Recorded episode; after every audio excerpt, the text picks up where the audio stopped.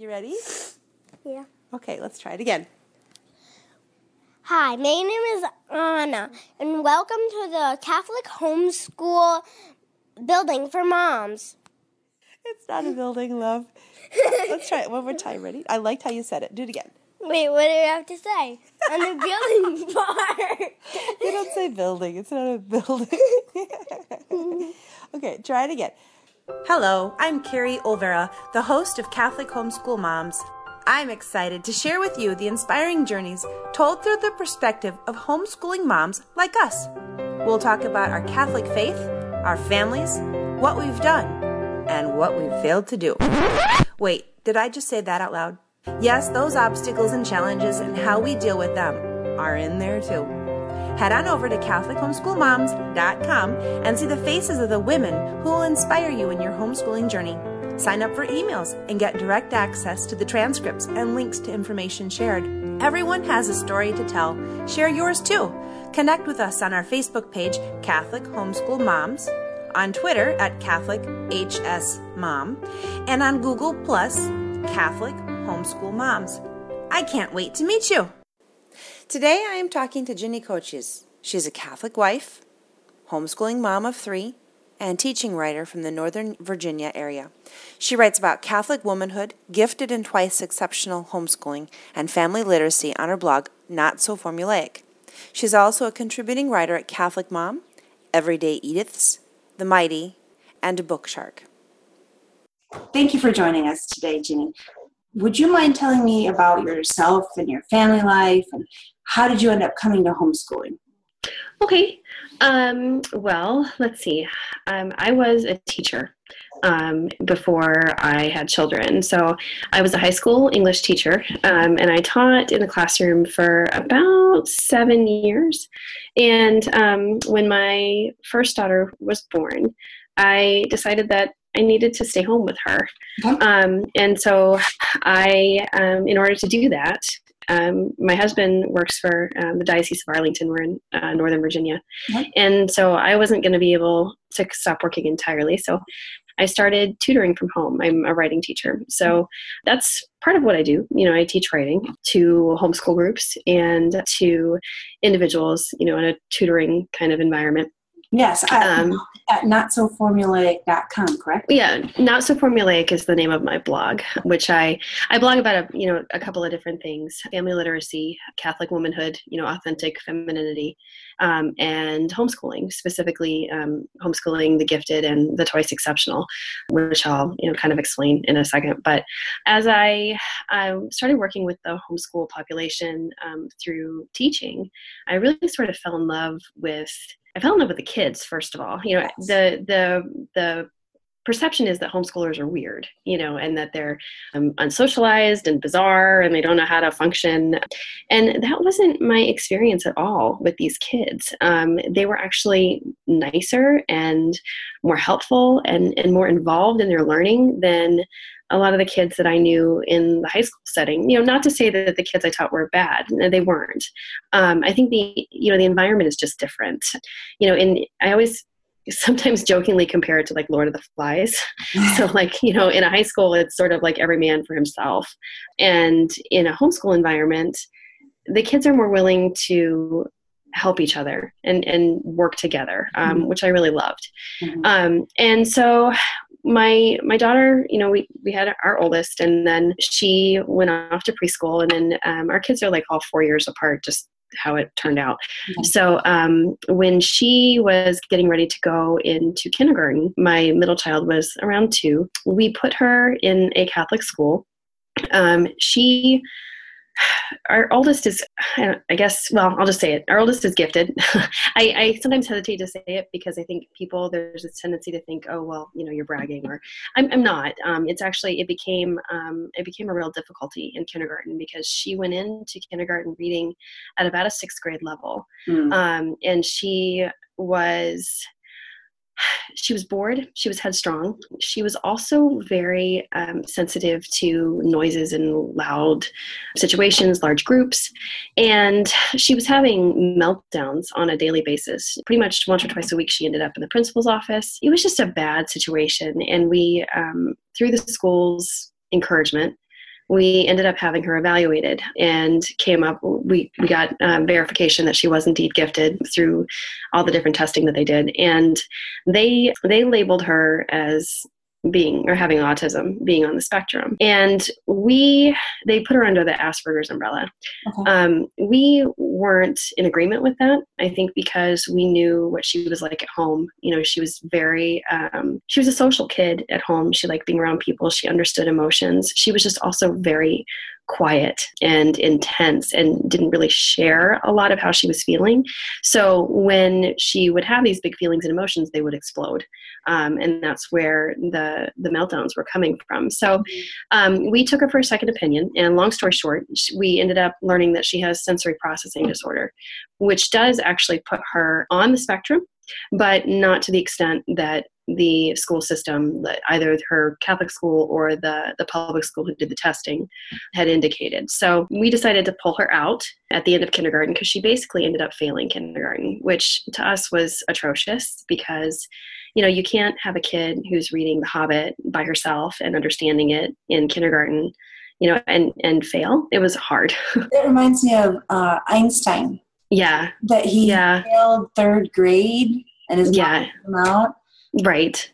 Yeah. And that's what I think brought me to, it's what brought me to homeschooling, but it's also what brought me to the whole gifted and twice exceptional advocacy that I do. Because when you have a student, when you have a child who does fit the standard definition of giftedness, which is an IQ above a certain level, but that child has difficulty accessing the curriculum, it's generally because there is some sort of underlying issue. So for us, it's the sensory processing disorder, which made functioning in a classroom almost impossible for her. For others, you know, it can be another autism spectrum disorder, some sort of developmental delay. Many gifted kids struggle with dyslexia, dysgraphia, those kinds of things. Okay. So that's sort of that's where we started homeschooling. And then when our middle child started kindergarten, I decided not to send her to school and just to bring her home as well. And so we're finishing up probably, our fourth year.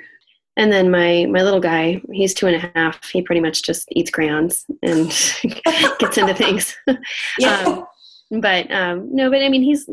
you know, he's learning by osmosis. He's got his letters. He's got, you know, his numbers. He's picked up a few, like spelling a few words here and there, but just not because I'm trying, just because he's, you know, there and seeing it. So yeah, that was a very long answer to a short question. Sorry. No, it's worth hearing a good chunk of what it's worth that base. It's really worth hearing because it shares with us, you know, the history of where you came from, why your why in homeschooling.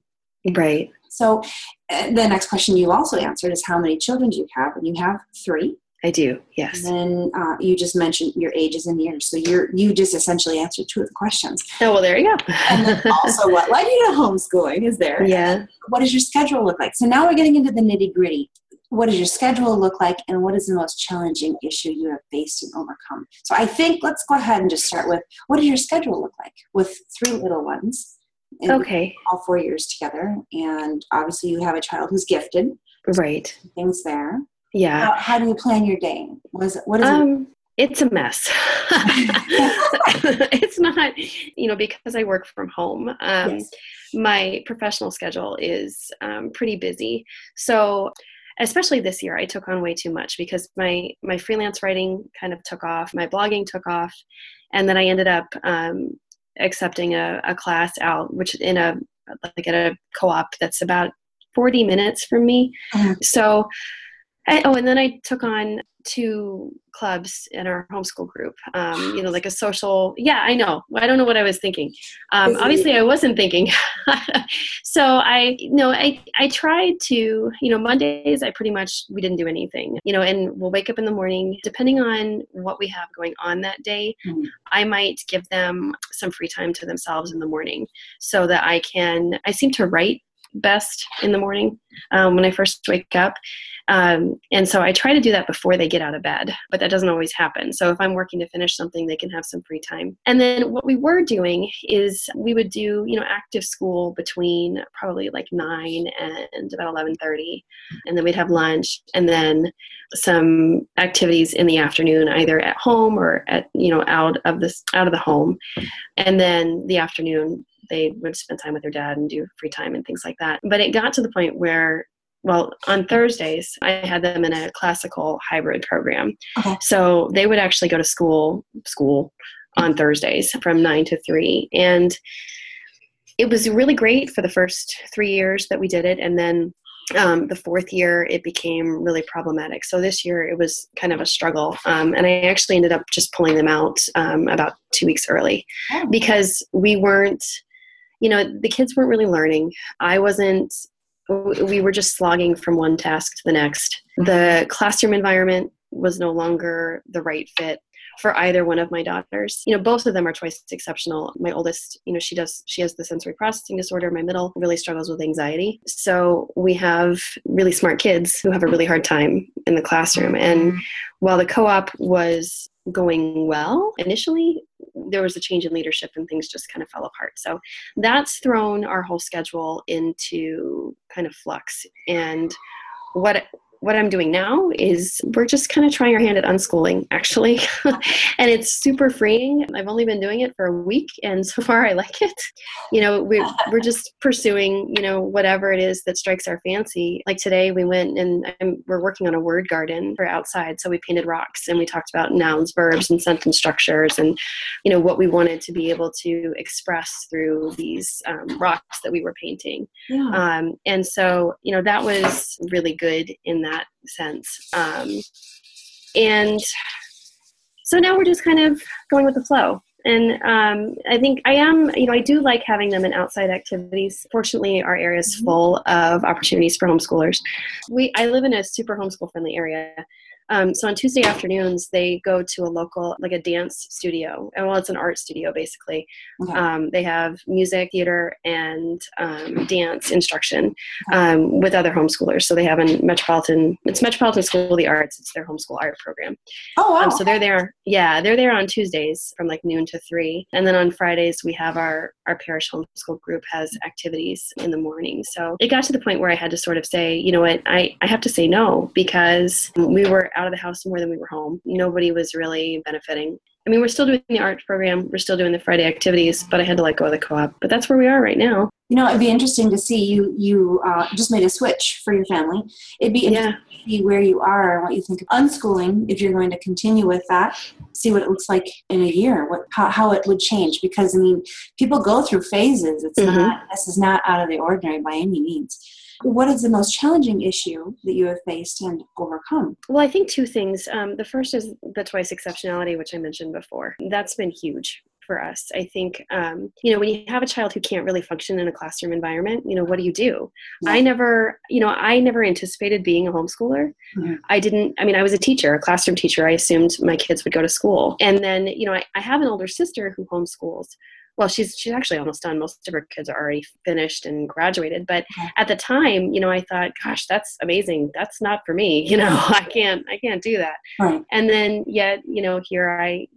So I think, the challenge was seeing my oldest crying herself to sleep at night and knowing that she was miserable every day. And then with my middle child, her anxiety, she's a great kid. She loves people. She's very social. She begs me all the time to send her to school. But I know that if I did, I would be coming to pick her up like every single day because we can't go outside on days when it's cloudy because she worries about the weather. Sometimes she went through a phase where we couldn't go outside when it was windy because she was afraid that we'd get blown away. She was a little younger. It is paralyzing for her. And I have to be really careful about what I say and how I say it, because even cliches or figures of speech, I'm trying to think of one, but one that would, to us, we would think, oh, that's no big deal. She freaks out, What happened? What do you mean? What are you talking about? And if I had her in a school environment, she would run into that all the time. Mm. That's the first thing. That's the first struggle. And the second challenge or difficulty, I think, just in running a homeschool successfully has been the fact that I have to work and that I have to work from home, trying to balance my professional life with my homeschool life. You know, and fortunately, my kids are really supportive of it. You know, my oldest especially, she reads my blog. She loves my blog posts. I keep asking her to write her own posts, and then she'll like start one, but then never finish it. So she understands. Well, and that's one of the challenges of, you know, homeschooling is how to like motivate your kids to keep following through with things, because there's no sort of, they don't get a grade. I mean, they do, but it's mom. So what does it matter? Right. Yeah. So that, you know, that is part of it too. My husband gets home and then I go to work. You know, I tutor and I work from like, well, some days, you know, I tutor during the school day because I'm seeing homeschool kids. So like on Tuesdays, I have a student at 8 a.m. and then we leave at 11:30 so I can take the kids to their homeschool program by noon. I teach my class from 1 to 2. I come back and pick up the kids. We're home by about 3:30. I work at 4:15 and then I work again at 7. So that's, Tuesdays are like my least favorite day ever because, you know, my husband gets home, I turn over the kids and I'm busy and there's like a break for dinner and that's it. Yeah. So that is a big challenge that I don't like. And so one of the reasons why I've been pursuing blogging is to try and shift the income source, for lack of a better word, toward my writing and resources that I would eventually offer through my website. Well, that's wonderful. I honestly commend you because we're also an entrepreneurial family. Mm-hmm. There for a long time, I was doing the books for the stores that we have. And it wasn't just one, it was 2, and then it was 3. There's still things that come up. So it adds a whole nother dimension because you have deadlines that you have to deal with in addition to homeschooling your children. And you have to go, okay, but you've got the weight of projects sitting on you too. So it's like, okay, where's this balance? And then I added the podcast on top of that and I went, I do. And so I had to actually take some time and go, what do I want to do here? So, you know, so I'm back now and I think I've got more of a balance because I've unloaded one of the pieces off my shoulders. But I think, and like you were saying, you know, your schedule and having a lot of extra activities this year, I think that's very typical. I think we overstretch ourselves or we underestimate our time, you know, or overestimate what we're capable of doing. So it's very familiar. What is it that motivates you? What keeps you going? I think sheer force of will sometimes. You know, I just get in this mode of, you know, this is what I've committed to and this is what I'm doing. And my 6-year-old is very much like me, which is why we butt heads all the time, because if she gets it in her head that she's doing it and nothing is going to stop her.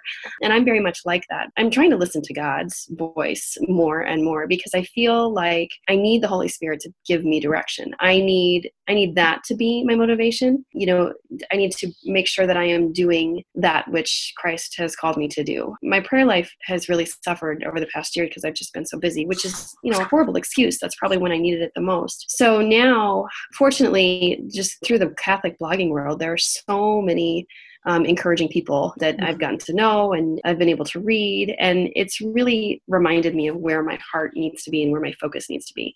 So rather than just being bullheaded and trying to barrel my way through life, I'm trying to really open myself up to the Holy Spirit and be a vessel for him and not my own will. So that's where I want my motivation to be. That's where I'm working towards. I have to sort of pull the reins on myself a lot.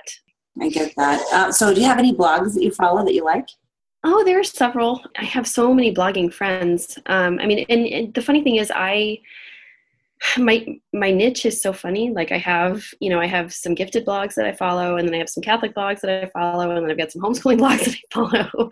There are several. You know, my good friend Annie, she blogs at Beautiful Camouflaged Mess of a Life. She's a military mom. She's not a homeschooler. So I rely on her for a lot of spiritual encouragement. gosh, there's so many. I'm going to leave somebody out and I'm going to feel terrible about it. As far as like homeschooling, there's, you know, my friend Shelly Sangry, she has 11 kids. She blogs at There's No Place Like Home. You know, I have another working mom whose blog I follow, Practical by Default. Then a lot of the Catholic blogs. I mean, there's definitely the big name ones like, you know, Catholic Wife, Catholic Life, Catholic Sisters, and all of those. You know, and I write for Catholic Mom, so I know a lot. I read a lot of the things that my colleagues there write, but also some of my good friends that I've developed through my blogging circle. So like To Jesus Sincerely, Prayer Wine Chocolate. There's a bunch of them out there, and I feel terrible because I know I'm forgetting. Oh, Life in Every Limb. Like I'm trying to name like all of my friends here. I'll tell you what. What we can do is we can link it in the post. Yeah, I can. And you can all at me, and I will list them all. Sounds great. Sounds good. Sounds good. All right, excellent. Fine. On to the next question then is, what would you do differently? Oh gosh, I try not to think too much about that, because if I do, I'll go crazy. You know, I'm a melancholic, first of all, so I can get very caught up in my head. Okay. And so, you know, I try not to meditate on the things that I wish I had done or feel like I should have done. I guess the main thing would have been, I probably should have pulled her out of school earlier, my oldest. I shouldn't have waited till the end of the year. I shouldn't have put her through all of that. I think that was really hard for all of us. And then, you know, as far as that go, or as far as other things, I don't know, maybe I should have made a business plan, you know, or just had a better kind of guideline as to what I wanted to do and where I wanted to go with all of this, you know, because I actually started blogging like 15 years ago when I started teaching, and then I quit when my oldest was born, you know, and if I had kept up my writing, you know, all that time, because my current blog's only about 15 months old. You know, I feel like I probably would have made a lot more headway in that aspect of my vocation and my profession. But beyond that, I can't think too much about it because, you know, like I said, I'll make myself nuts. Well, I'm wondering if I should rephrase the question for you. Maybe the question should be, what do you desire to do differently next year? Oh, okay. Current experiences. How's that? Is that a better question? Yeah, no, that's good. Yeah, no, that's better. I think I'm already learning how to say no, which is huge. I've turned down a lot of things that have come up on my plate. I can't say yes to everything. So that's one thing. And then I think approaching our schooling differently. We're not going to be doing as many activities, that's for sure. We're not doing the hybrid program. We're not going to continue with classical education because I don't think it's the right fit for our family. I'm looking at just building our own curriculum, or building my own curriculum from scratch, and things that I really want to look at and follow, books, like different curriculum opportunities, like Michael Clay Thompson for grammar, and then definitely like Faith and Life for theology. So there are different books and series and programs out there that I really want to explore and look at.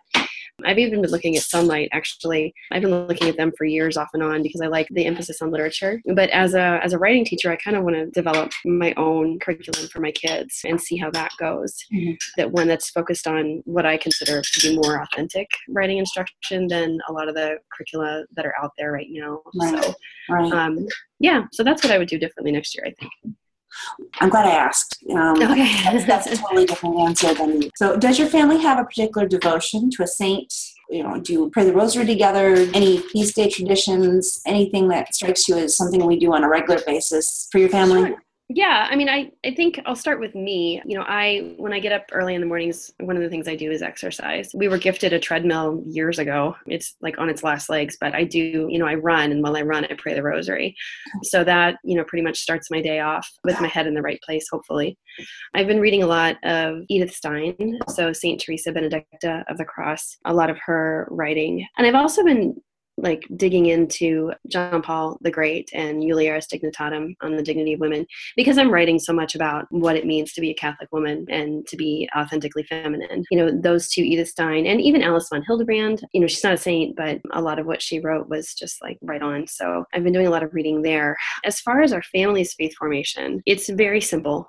I'm not very good at living liturgically because to me, I didn't grow up in a home like that. I mean, I grew up in a solidly Catholic home. We just didn't celebrate every single feast day or a lot of things that Catholic families do, which I think is wonderful. That's just not me. And it's okay that that's not me. I think every family's charism is different, just like, you know, there are many different charisms within the church. So for us, it's being, daily reminders for prayer, stopping and doing whatever we're doing and praying for somebody who needs our prayer. You know, my husband has a nightly prayer routine with the kids. That's really sweet. We talk a lot about our faith and what it means to be Catholic. And during Lent, I actually put together a kind of a challenge through my blog called Letters of Love. And the idea is that we put together a series of meditations that brought in wisdom from the saints and scripture and writing prompts on a weekly basis for families to write together about their faith journey and their development through Lent